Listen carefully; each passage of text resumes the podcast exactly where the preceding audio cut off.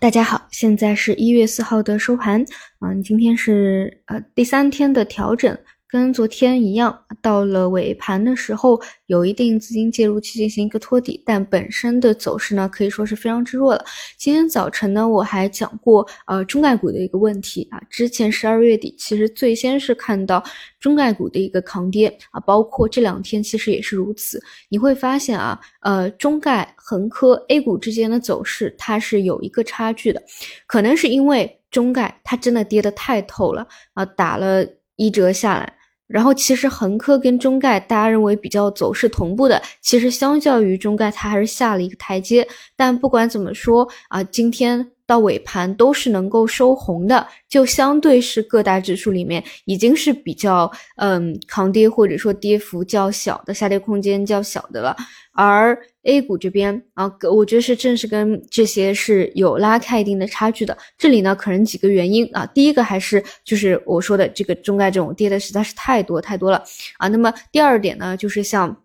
A 股啊，最近。盘中就是各种传闻啊，说以前净卖出的，现在逐步的放开了。那么有一些老的基金要去做调仓换股啊，怎么样的？我个人理解是，你如果一定要从一个比较大的这个几几个月来看的话，你去出清这些老的方向，尤其是本身已经超跌的方向，呃，没有什么问题。但是呢，就是这个又会导致什么呢？就是你看这个好不容易啊。月底起来的一个大阳线，三天时间它都没有尝试去突破，直接就给全部吞掉了。那么这样的走势，你客观的这样走势一出来，不管你是不是这个基金啊在里面调仓的一个原因，还是什么样的一个原因，那这样走出来，你又需要一定的时间和空间去做这样的一个底部盘整，甚至再去探底的一个一个动作啊，这个就是趋势。强化嘛，趋势加强，就为什么在一个熊市里面，你到了一个比较关键的关口，你不能去突破啊，你突破失败了，或者不能去一鼓作气的去突破，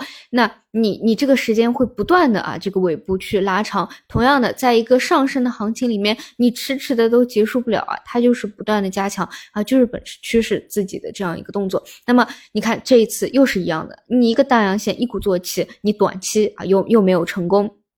那岂不是又是要花一个周级别的时间去去消化啊，再再去盘整积蓄力量嘛？啊，这个就是很大的一个问题吧。但是也也没有办法了，你到这个最后只能够看市场它它具体怎么走，它到底能不能够啊在这里有有有去变盘的这样的动作。那么，嗯，基金出清，但基金出清就还是回到我前两天讲的一个问题嘛？为什么开年的第一天啊那天我没有给大家做晚评？因为那天我觉得走的很。就是有一些不太好的，或者说我我其实不太能够看懂的方向啊，比如说呃指数它的这个调整是超出我预期的啊，就正常比较强势的不应该有这么大的调整。其次呢，就是呃资金去抱团了一些红利的方向啊，你可以理解为跟这个呃割低位的啊，他们就是基金的一些调仓换股相关啊，去割了超跌的，去抱了红利的。但问题是这些抱团的方向，它真的就是几年的新高啊，它其实是处于一个高位的。就是你很难说，